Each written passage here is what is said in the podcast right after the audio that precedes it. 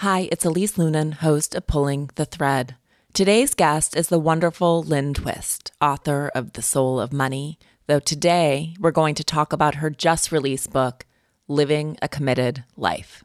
Vet bills can be expensive, but Spot Pet Insurance can give you up to 90% cash back on vet bills, so you can worry less about high vet bills. Yep, up to 90% cash back on vet bills for unexpected accidents, illness, and even routine care. And with Spot Pet Insurance plans, you can go to any vet you want in the US or Canada. There's no network you need to stick to, so visit your favorite vet and you can save money on expensive vet bills. That's Spot Pet Insurance. It's no wonder Spot is America's favorite pet insurance. Visit spotpet.com for a free quote today. For all terms, visit spotpetins.com slash sample dash policy. Spot pet insurance plans are underwritten by either Independence American Insurance Company or United States Fire Insurance Company and produce Spot Pet Insurance Services LLC. This is an independent ad from Spot Pet Insurance Services LLC.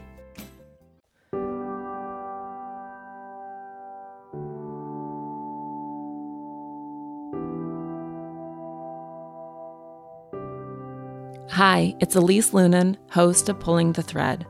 I'm an author, podcast host, and parent who built a long career in media. I grew up in a state of perpetual curiosity, investigating the world and asking a lot of questions. In this show, I chat with culture defining leaders, thinkers, and experts about this rare moment that we find ourselves in and how to think about our own lives and experiences within a larger social and spiritual construct. A life devoted to something larger than yourself is a life worth living. It's a life that is in recognition of life is given to us. It's given to us so that we can give it. We're blessed so that we can bless.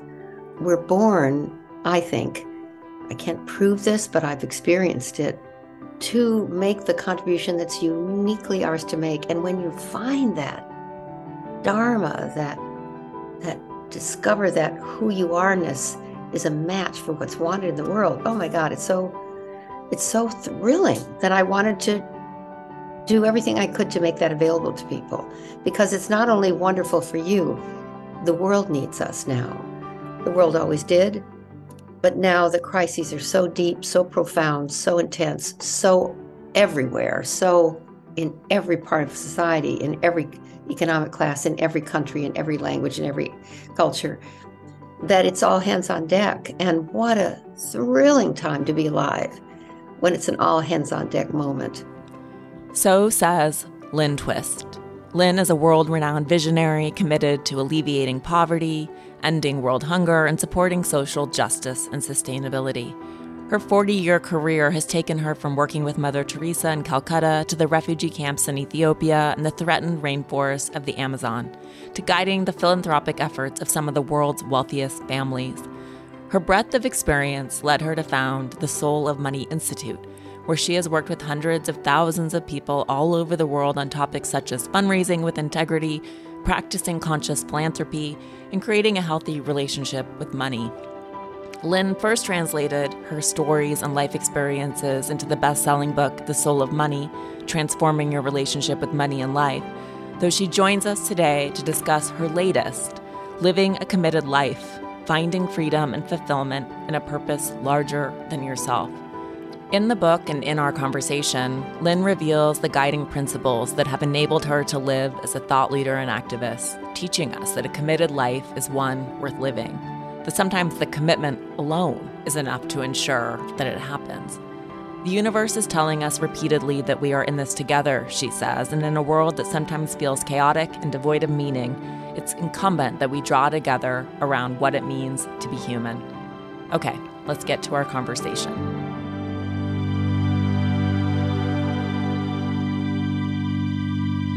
I now have three copies of your new book, which is How did that happen? I don't know. I don't know, but I runneth over with your new book. It's a sign from the universe. And as you know, I'm I'm such a fan of The Soul of Money. In fact, I wrote about you and I wrote about that book specifically. I have a book coming out next spring about women and the seven deadly sins and what we police in ourselves and in each other. So your book was foundational when I was working through greed and and women and money and Oh, good. Yeah. So thank you. Thank you. Uh, wow. so I highlighted your book intensively, this last book, which is there's so many really beautiful moments, and we'll go through the parts at least that really hit me in the heart. And I know that you've spent your life in a committed way, but can you talk about that as sort of the organizing thesis of this book of living a committed life? Well, let's see. Discovered really that I was living a committed life while I was doing it. And I'm, you know, in the book, I talk about how to create conditions where you can find your committed life. But those conditions were created for me. And I just need to admit that I was fortunate enough to to meet Buckminster Fuller and Werner Erhard right in the same period of my life as a young woman and was super, super transformed by those two human beings and their way of living and being and the way of seeing the world. And when I was able to help them meet each other, then the miracle that was born out of that was the Hunger Project. And I became a like a midwife to something that wanted to happen, that would have happened maybe anyway, but I was lucky enough to be there in the right place at the right time. And then it swept me off my feet. And I became completely, let's say, almost in love with the idea that a human being like me, that anybody could make that kind of a difference with their life. And it became the center of my parenting, the center of my marriage, the center of my worldview, the center of my way of walking in the world. And I've had such an awesome life as a result, a life, life I couldn't have planned. I couldn't have, you know, if I, if I, if someone had said, you know, you can have any life you want, I wouldn't have thought this one up because I would have thought it was impossible, you know? So I, I realized somewhere along the way that and I started talking about this this I use this phrase committed life where my commitments my vision for the world and my commitment to that vision is so much bigger than I could ever accomplish by myself or that I can probably ever see in my own lifetime. So it's so humbling. You realize the only way to be effective is to become the instrument of something and to collaborate with everybody everywhere.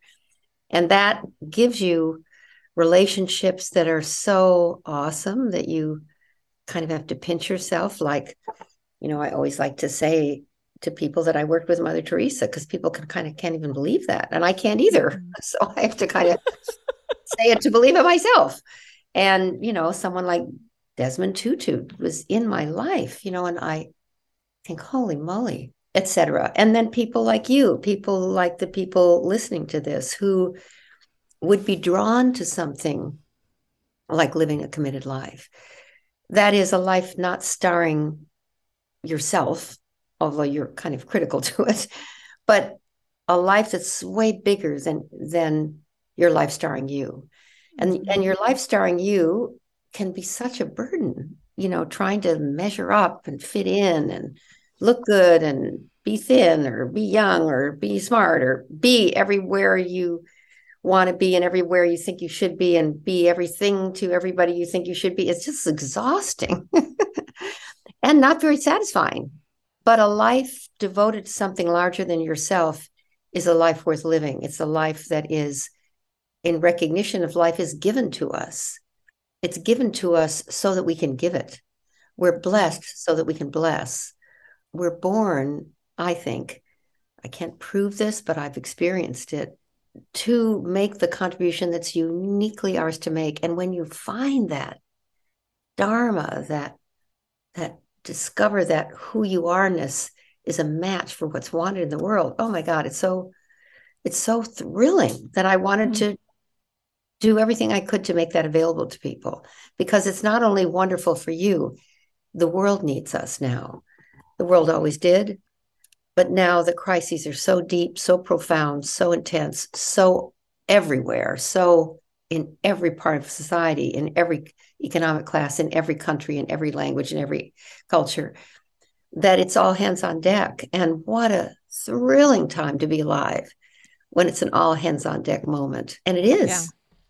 Yeah. It is. So that's why. No, certainly. I mean, there's we're going to dig into all of that, but what I love sort of at the beginning of the book, you set up this foundational idea that you write people often think that great leaders are born, not made, that they are somehow destined for greatness. I believe, however, it's the opposite that committing oneself to an inspiring cause is what forges you into a great human being. And that you write about how you don't have to be smart enough or extremely talented or knowledgeable enough to commit. And that once you make that commitment, then the resources and what you need invariably come your way. It's sort of putting yourself in that flow of the river guides you to where you need to go. And, and that's such a beautiful life because I think, or beautiful idea, because I think so many people struggle from imposter syndrome or an excess of humility, right?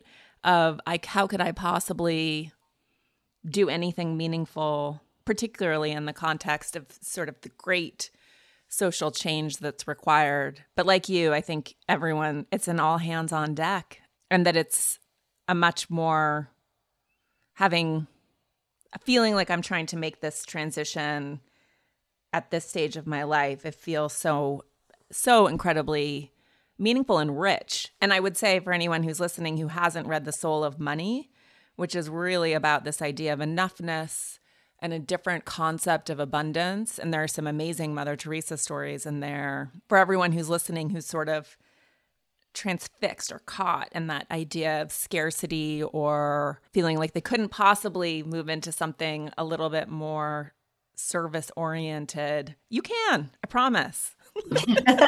yeah. Oh, girl. Yes. and I know you're a spiritual person. I am as well. But you also talk about it as sort of it, that not being a requirement for doing this work can mm-hmm. you talk a little bit more about that for people who I think most of the people who listen to this are quite spiritual, but for people who aren't, how does that and but I feel like anyone can understand sort of a resonance or a synchronicity or that goodness, right? That maybe lights up your heart. Yeah. Well, one way of looking at it without labeling it God or spirit or you know something that an atheist or someone who's agnostic might not relate to it's really it's the power of love mm. and love and vitality aliveness what makes life worth living when you love what you're doing when you love that you have the privilege and opportunity of doing it or being it or engaging in it it's it's it's extraordinary. And you end up loving the people you're doing it with and they end up loving you. And that's what we all want you know no matter what what what our belief systems are no one can deny that giving and receiving love is is is what we're made of you know what what why we were born in many ways mm-hmm. and I, I wanted to make a just a little adjustment or a comment when you said something about humility, I want to make a distinction. I think I make this in the book. I can't remember what's in there and what's not, but I've learned in my life that humility is different than modesty. Yeah. And mostly we're engaged in modesty, which is false. And I would say modesty is the flip side of arrogance. You know, modesty is being afraid to be arrogant. Yeah. So it's just another form of arrogance when we're, oh, it wasn't my doing. Oh, I didn't do it. Oh, I could never do that. Oh, that's way over my head. Those kinds of statements, which we all make and we kind of get hooked by, are in in one way a kind of a kind of arrogance. And I'll explain this to you with a story. I have a, a wonderful, wonderful colleague named David Tucker. He passed away, unfortunately. But this is a, a beautiful story, and I can't remember if this is in the book. But he he was having trouble with his marriage. He had a wonderful, beautiful wife and two little girls, and they were having struggles, you know, like people do. And he was feeling terrible about himself, and he was feeling, I'm not a good dad. I'm not a good provider. I've been, I'm not living up to the kind of husband I need to be. You know, I'm I'm I'm a total jerk. I life sucks. I'm I'm terrible. I'm a bad guy that was where he went into a ceremony with some shamans, a shaman, in the Amazonian rainforest where I work. And he shared this with me, and I this was a very powerful story for me. And so he wanted the the shaman and the ceremony to fix him. This kind of where what his entry request was. And when he was in the ceremony, he heard this booming, clear message, you could say, or voice from wherever. So this is this takes a little bit of a stretch of one's belief system, but saying, How dare you? This this voice said, How dare you question my creation? Mm. How dare you doubt mm. the creator? And it was like, How dare you insult my creation? Now, whether you believe in God or a great, a greater being or whatever, this story is instructive because what happened for David was he realized, no, my life has been given to me. It's a gift. What am I doing? Questioning that, messing with it, making it wrong, putting myself down, making myself completely unable to function. What am I doing with this gift that I've been given? How dare I take the precious gift of life and demean it and diminish it and hold it back. And it it it was like a you know hit, being hit over the head by a two by four. You know, it's like oh my god, I I I need to stop doubting and questioning, and I need to get with the program and and and just give my best, give my all, give myself over. And I I say that that's an example of the voice was calling his doubt and his oh, I couldn't do it. I'm too small. I'm too little. I'm not able. I'm not smart enough. And I'm not handsome enough. I'm not young enough, etc. Insulting that arrogance. In other words, the voice was telling him he was being arrogant rather than modest, or modesty is a form of arrogance. Mm-hmm. Once I think you discover that you're the instrument on the planet now of moving the dial, of moving the action forward, of the transformation we're all seeking, whether we know it or not, then you're humbled by that. And humility is healthy, humility is honest, humility is real. It doesn't insult or deny anything. You are in touch with the privilege of being alive. So I just mm-hmm. want to say that about this yeah. thing, humility, because I think it gets confused with modesty. Modesty is a false degradation of oneself. Humility is discovering who you really are, and it's humbling to discover it. It's also, I, th- I think the etymology of humility is humus or soil, earth. So it denotes sort of being grounded, really standing in who you are. It's a beautiful word. I yeah. you. Oh, thank you. Um, I know that. That's information for me. Good. Robert Half research indicates 9 out of 10 hiring managers are having difficulty hiring. If you have open roles, chances are you're feeling this too. That's why you need Robert Half. Our specialized recruiting professionals engage with our proprietary AI to connect businesses of all sizes with highly skilled talent in finance and accounting, technology, marketing and creative, legal, and administrative and customer support. At Robert Half, we know talent. Visit roberthalf.com today. All right, so this I thought was a, an incredible moment in the book. You talk about the difference between taking a stand and taking a position and how different they are. And obviously, we conflate these two ideas and take a position all the time and work ourselves really into corners, right? Can you talk a little bit about why that's such an important distinction? Yes. Well, I make a, a, a distinction between taking a position and taking a stand, stand in this way. If when you take a position, the nature of positionality is it creates its oppositionality.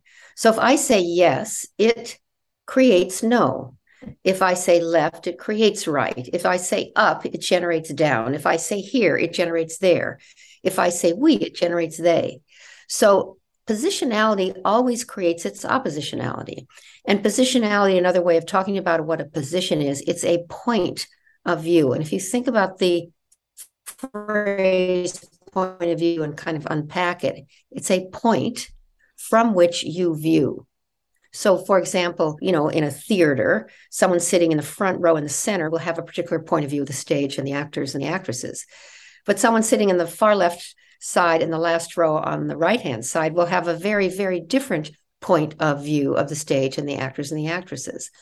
Both points of view are totally 100% accurate for the people who are holding them. They're 100% accurate. You, you really can't a- argue with the point of view for for for it is from whence that person is seeing the world and it's true for them that's also a position we form our positions from our point of view which might be the way we were raised or whether or not we're an american or a russian or a, a you know a woman or a man or, or, or gay or straight so our point of view or our position is determined by from whence we see, from where we see. And positionality gets us in a lot of trouble because it's very important. You need to know where you are in the room to get to the door. So that's that's you know a point of view, and also that's where what's your position on the game board. So it's very important, and there's nothing wrong with it. But we we get confused and we think our point of view or our position is right, and everything else is wrong. When in fact every point of view is useful. And how I know that is because when you relinquish your point of view and let it go, even slightly, you can have the space, the power of taking a stand. And when you take a stand, it's almost like going up above the auditorium where the people are sitting and seeing all points of view are useful. You know, the director of the production needs to have a vision of where all the points of view in the theater are going to experience the production. But a point of view really is very, very important when you relinquish it and you're committed to something larger than your point of view. What you get back is vision. And that's what you get from taking a stand. Archimedes said, Give me a place to stand and I'll move the world. And that's what Gandhi had. He took a stand. And then from there, yes, he would drop down, if I can put it that way, and take positions. No, I think the British should get out of India. I think this law is unjust. I think this, I think that. But he didn't become his point of view. Who he was was a stand that all people have a chance for a healthy and productive life. Who Martin Luther King was, was a stand. And when you hear his voice on his birthday on January 15th, they play on NPR all his speeches. And I just love that because you just hear the Timmer's voice you hear this is a man who's taken a stand. And it doesn't mean he didn't have positions here and there about this bill and that thing. This is wrong, this is right. But who he was, where he worked from, where he lived from was a stand that all people be freed, be liberated, have a have a voice, have a chance for a healthy and productive life, just like Gandhi. Most stands are all stands, I think, really authentic stands are completely inclusive all stands are stands are are something you can't check off. It's not like a to do. You can't check it off in your lifetime and say I did that. You don't take credit for your stand. You live it. It's a, it's a really powerful way to look at life. And I've taken a stand now, I realize, to live a committed life. I have within that a stand to bring forth an environmentally sustainable, spiritually fulfilling, socially just human presence on this planet which is also the mission of the Pachamama Alliance. That's not something I can check off and say done, but I can participate. I can live my life from that stand. And then the positions or points of view that I take, it's almost like dropping down into the action and taking positions. But from a stand, you're empowered to see, you have true vision and you see all points of view and they're all useful. They're all yeah. useful one's not right and one's not wrong. They're all useful. You see everything. So that's a brief description. yeah. And it goes to that Buckminster Fuller quote that famous quote that you include you never change things by fighting the existing re- reality. To change something build a new model that makes the existing model obsolete. And then you write also about within taking a stand taking a stand for something not against something going back to that positionality idea of this is right and that's wrong but creating the world. I mean it, it sounds like such a cliche but taking a stand for the world that we all want to see, that we recognize would be inclusive, mutually beneficial, sustainable, that long list that you just rattled off, kind, hopefully more mm-hmm. just, mm-hmm. loving, but that we can't get there. And, and we're seeing this, right? Like we're seeing government grind to a halt in this country, at least.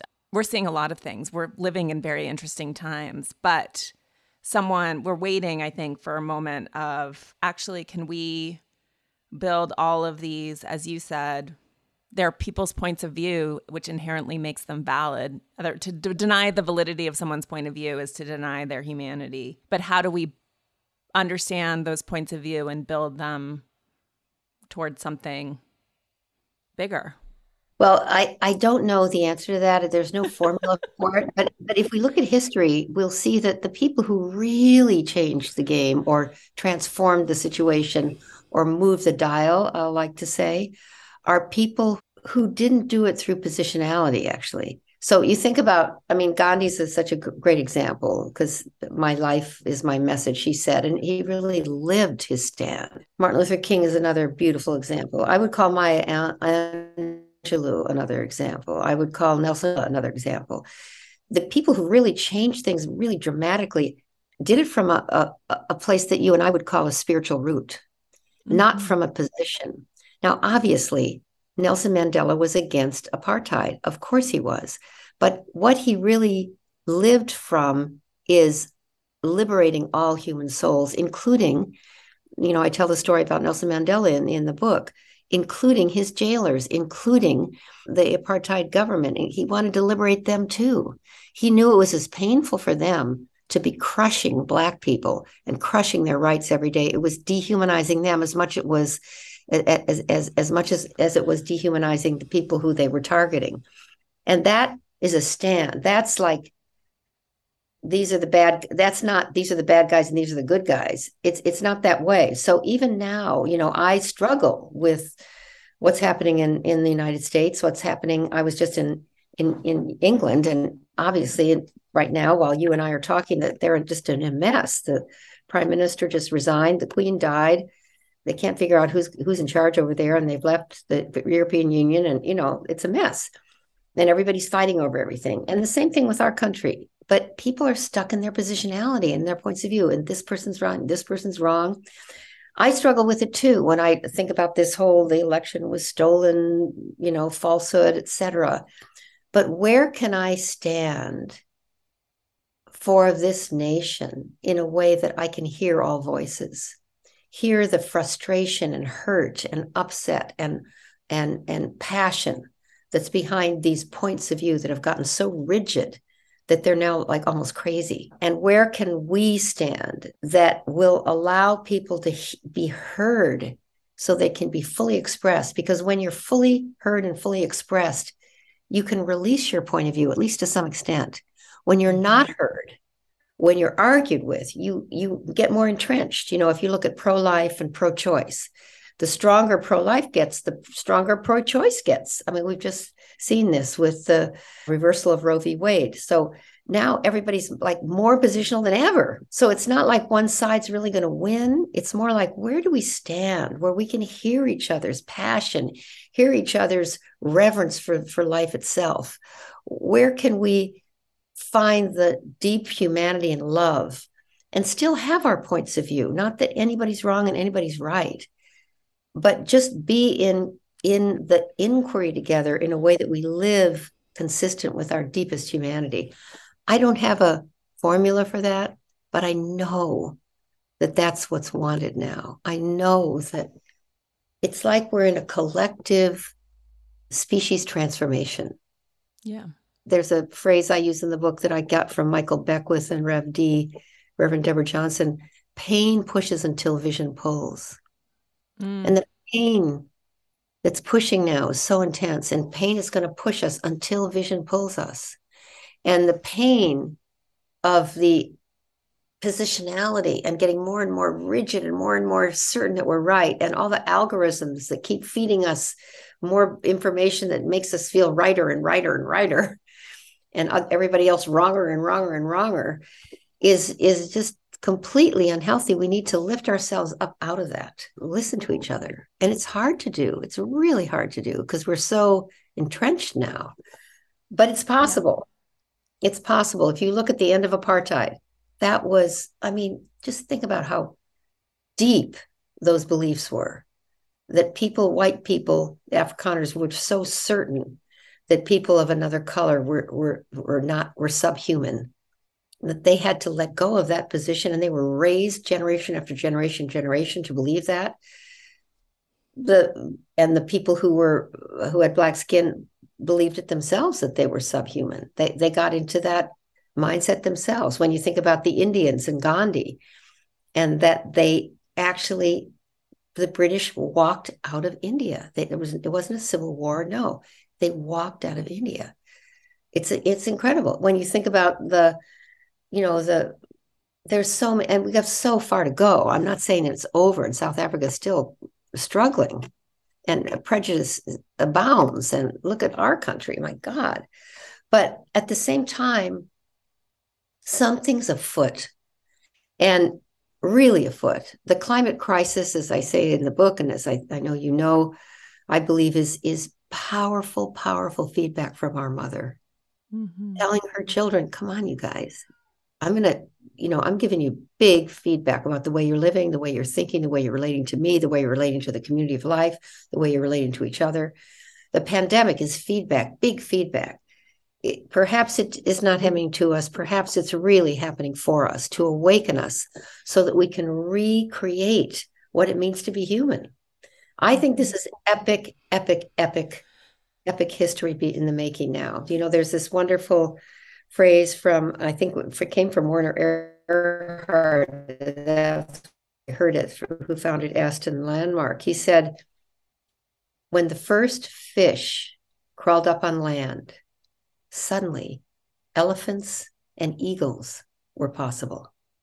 Mm-hmm. And I think we're in that kind of a transformation, an evolutionary leap, where, like that moment when a fish crawled up on land and suddenly elephants and eagles were possible. I love that phrase. We're in that kind of a moment, or the, the breakdowns are everywhere. Everything's not working, which is really kind of awesome because we realize the whole thing is off. The whole thing, yeah. it's not just adjustment over here, adjustment over there. The whole thing is off. The economic system's off, education system's off, healthcare's off. The way we relate to the natural world, the way we relate to animals, the way we relate to food, it's all not wrong, it's just off. And we can yeah. adjust that. We can. We can. We must. And I know we will.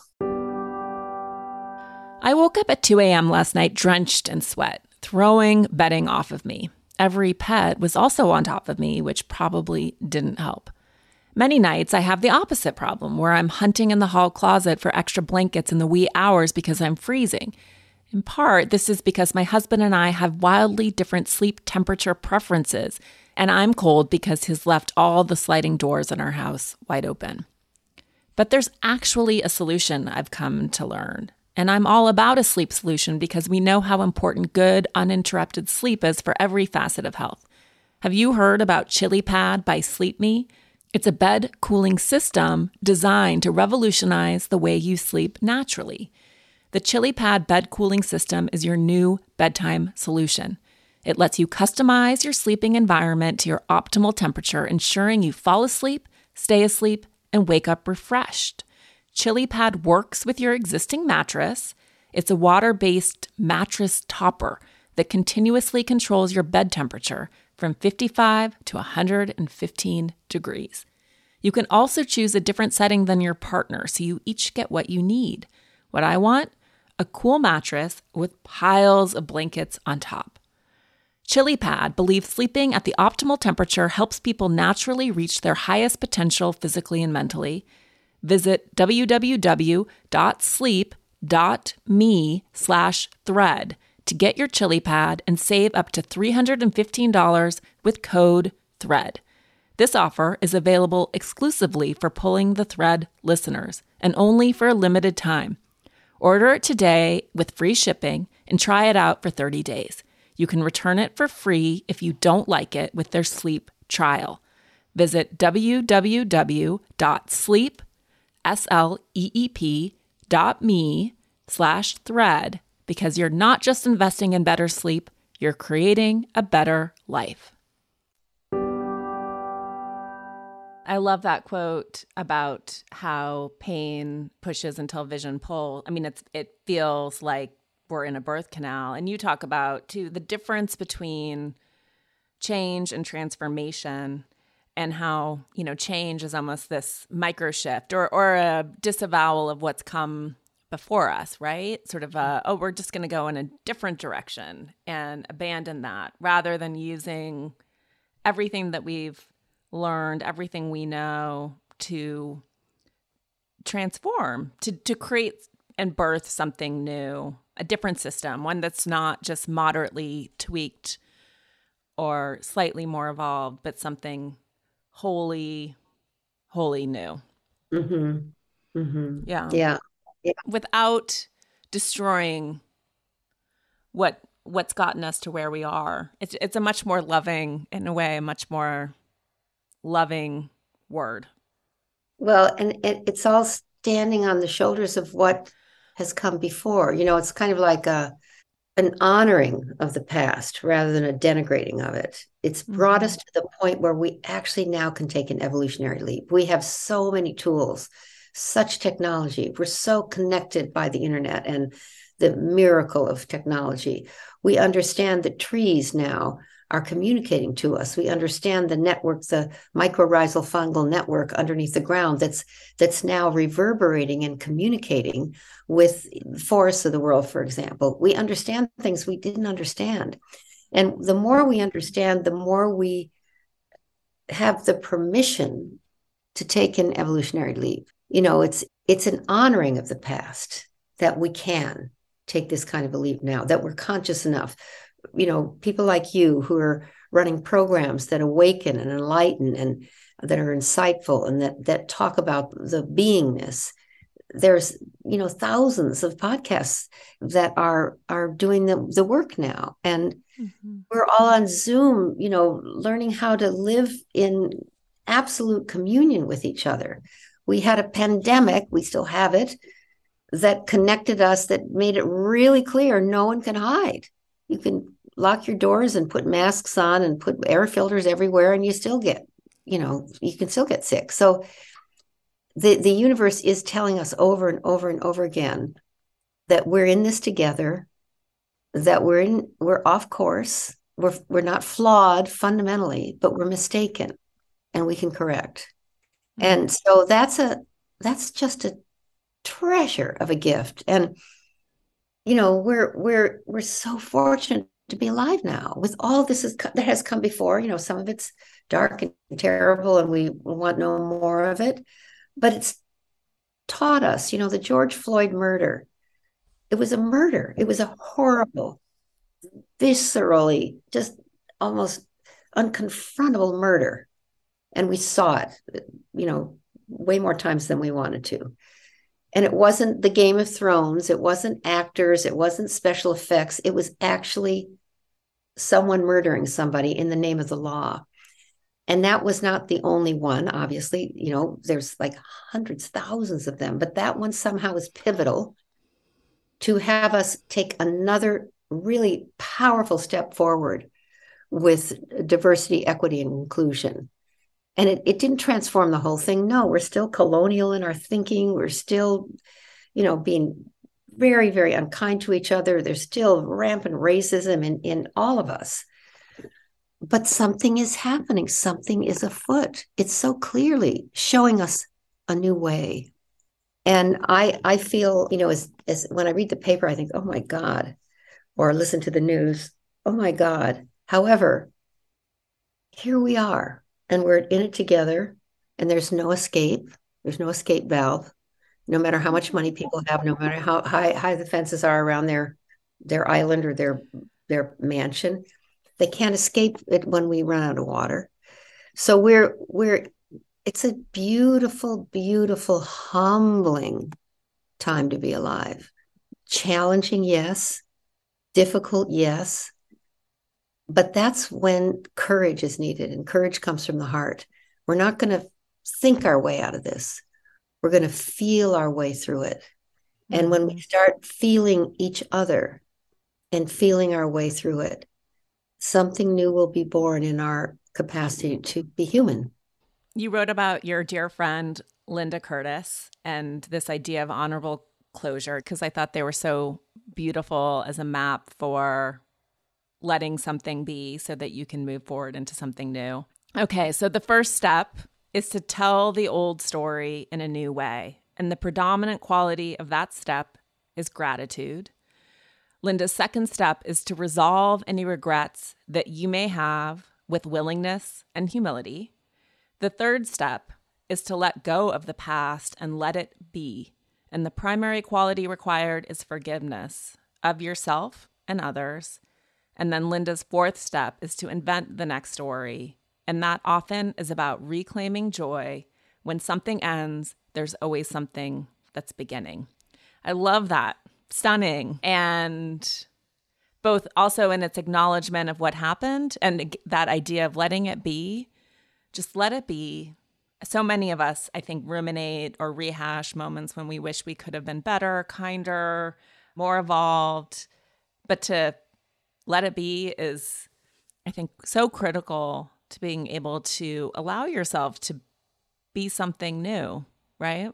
Mm-hmm, mm-hmm, mm-hmm. Yeah, that's a beautiful four step process and you know it's what she's really written is what we kind of naturally do when we're when we're in touch with ourselves mm-hmm. we rethink oh my god my divorce was so painful and i was so nasty to my ex or you know i've heard people say this i'm not divorced but i know a lot of women go through that. And i was I t- turned into some sort of a monstrous bitch. Who was that person? And i don't know what happened to me but i know i'll never be that way again. And then I regret this and I, I've got to let go of of thinking that he's anything other than the father of my kids and someone I you know chose to live life with for a certain number of years. And now i'm so independent and i'm so grateful that i'm free of a relationship that constricted me. And he is too. And we can be friends. And you know you hear people do that and you think wow how courageous. It takes courage. It takes yeah. heart. It's the highest form of love, really. Mother Teresa said forgiveness is the highest form of love and the most difficult. And it's just powerful to close a chapter in a way that honors it, honors the past, forgives, and that completion really always will generate an experience of love, an experience of love and a new future. They get born at the same time. Mm. So, yeah, that's a beautiful thing. It is. Linda's an expert in that. High schoolers are busy, but no one's too busy to help fight cancer. The Leukemia and Lymphoma Society is looking for their next Student Visionaries of the Year. Could that be your child? High schoolers who participate in the seven week philanthropic leadership development program gain valuable life skills like project management, communication, financial literacy, and entrepreneurship. Forming strong teams behind them, they fundraise for the Leukemia and Lymphoma Society in honor of a pediatric blood cancer survivor right in their local community.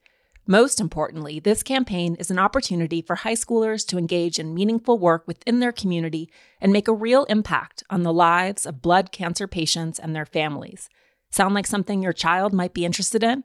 You can learn more about Student Visionaries of the Year or even nominate a student at LLS lls.org slash students. That's lls.org slash students.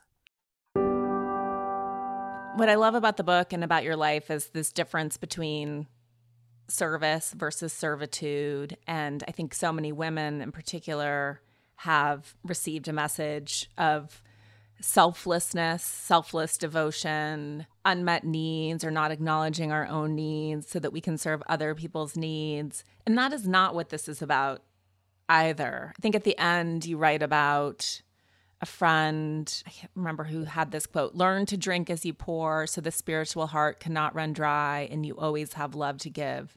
And you talk again about another form of arrogance, which is to separate yourself from your work and to presume that you also that you shouldn't be included in the service. Can you talk a little bit about that? Sort of how to bring rather than abnegating our own needs and our own existence in this idea of service, but how to make it encompass all of it? Well, I, I discovered that by not doing that.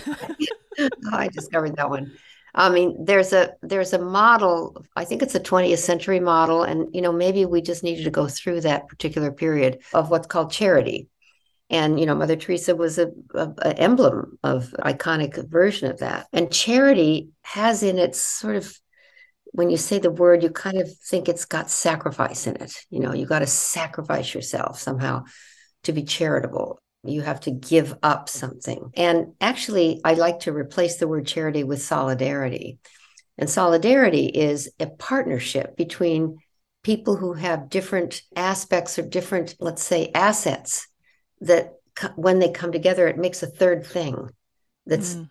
really extraordinary. So I, I remember a story I don't tell in that book, but I think I told in the last one anyway. I'm telling you now that I, I was in Ethiopia after the 1984 1985 famine, and I I was with women who'd lost all of their children to starvation, and one woman had lost 11 kids. They'd starved to death. One of them was a baby nursing in her breast. Another woman had lost seven children. And somehow these women, they were so thin and so weak, but they were still alive.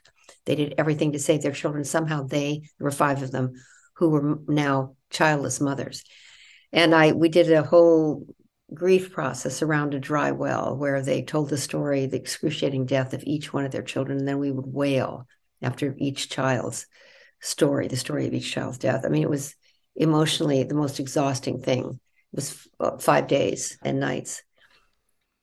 And then I went from Ethiopia to New York to meet with an investment club of women who were wives of mega rich guys on Wall Street.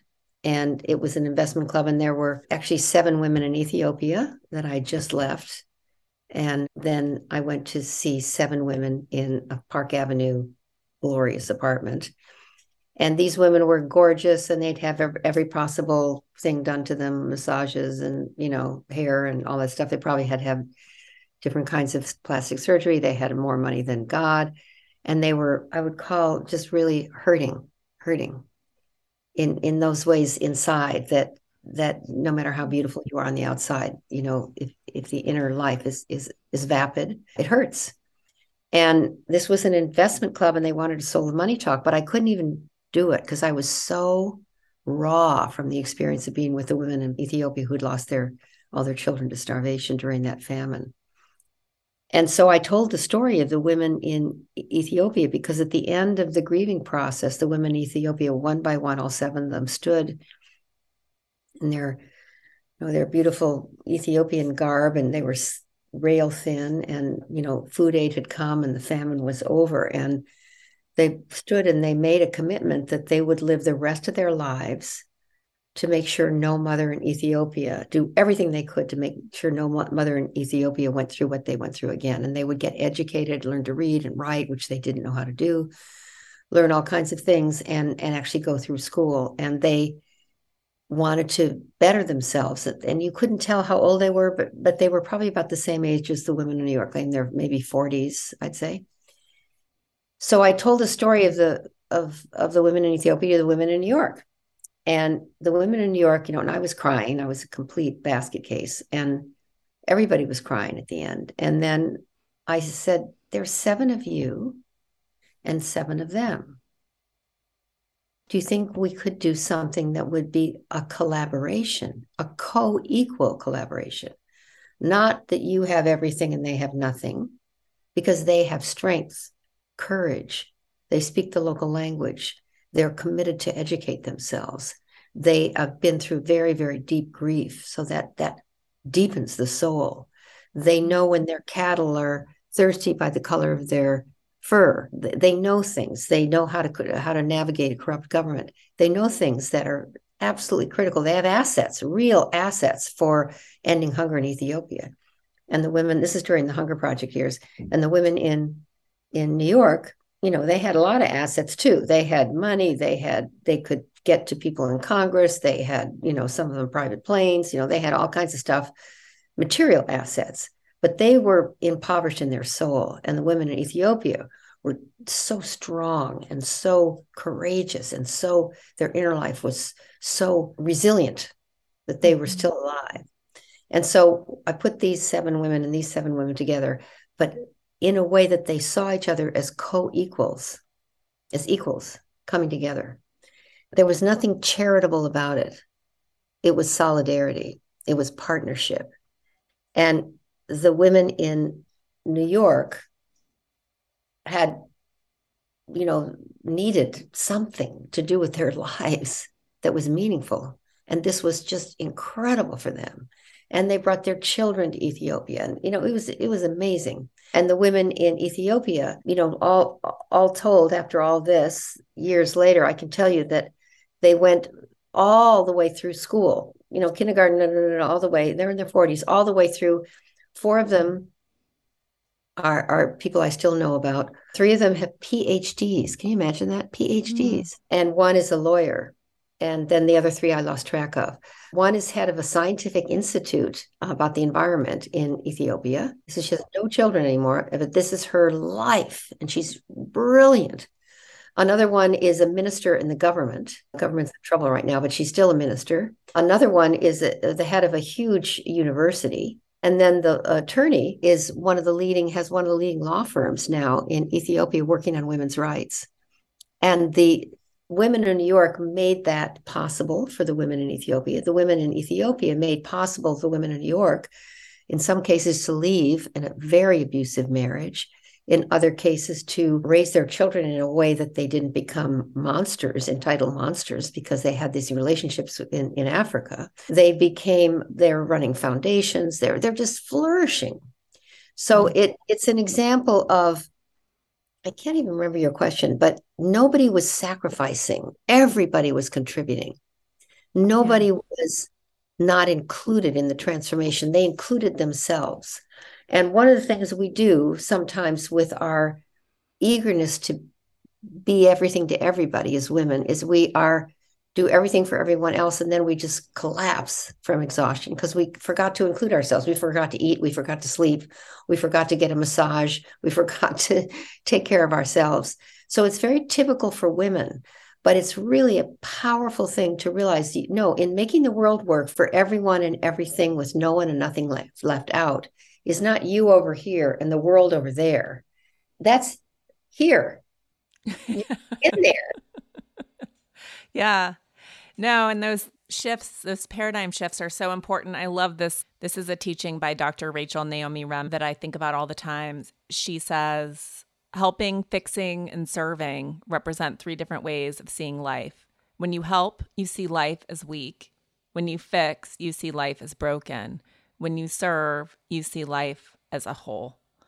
And she talks about sort of when we help, we we may inadvertently take away from people more than we could ever give them.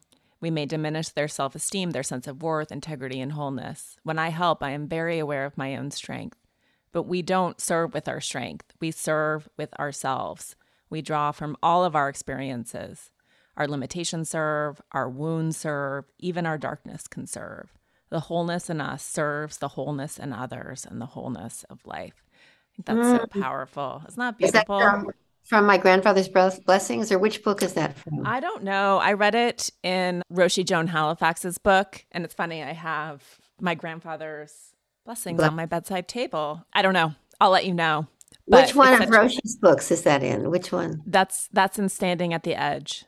Uh huh. Wow. It's such a beautiful and that's yet we live in this fixing fixing and helping culture and it that's not inclusive of the self might be giving of the self but in a way that's not necessarily there are unintended consequences to that so i love that idea of just service and seeing the other as whole yeah that's and, a oh wow i should have yeah. put that in my book it's too late dang it i know you're off to the printers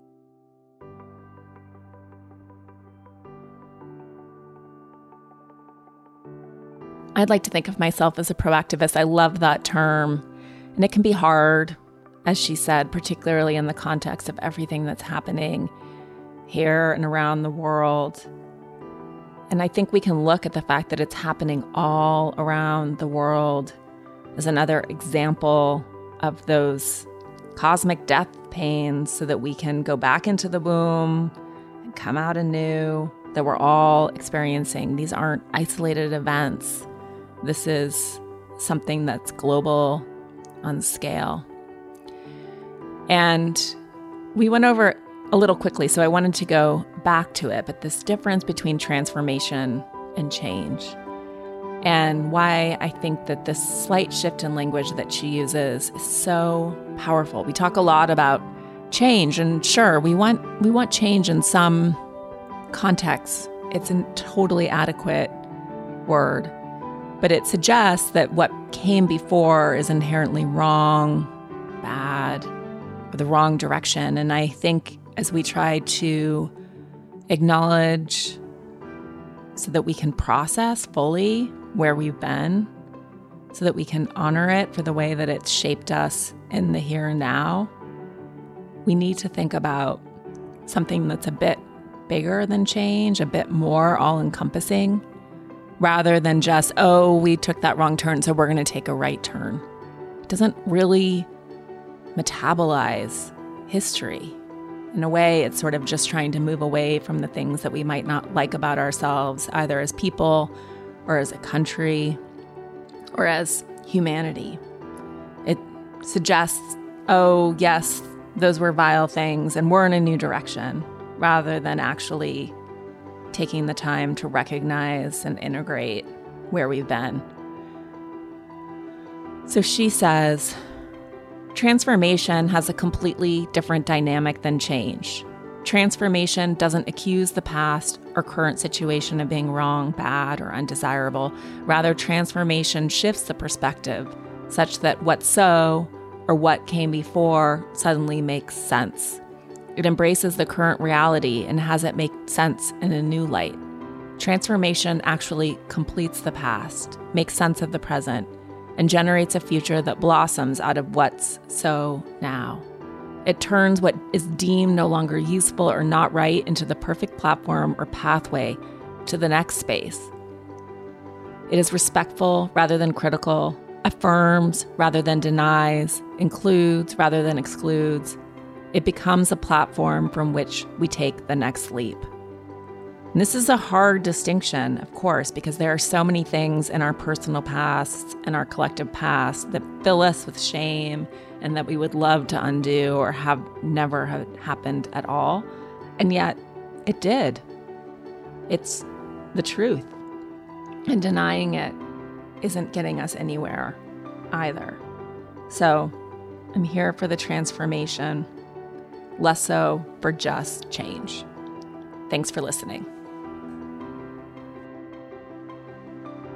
Thanks for listening to this week's episode. You can find show notes and full transcripts of the episodes at theelisepodcast.com. Please sign up for my newsletter. I promise I won't spam you. Or follow me on Instagram at Elise Loehnen to get updates on new episodes. I'd also like to give a huge thank you to my sponsors who make this show possible. Please support them the way they support this podcast. This has been a presentation of Cadence 13 Studio if you enjoyed this episode, please listen, rate, review, and follow Pulling the Thread, available now for free on Apple Podcasts, Spotify, Audacy, or wherever you get your podcasts, i.e., wherever you're listening right now. I also want to thank you in advance for sharing any episodes with friends who you think might like the show because that is how podcasts grow. I want to give a shout out to Phil Svitek, Lauren Lagrasso, Serena Reagan, Mary Kate McDonough, and the entire Cadence 13 team for producing these episodes, and to Valero Deval for my key art. Take care of yourselves. I'll see you next week.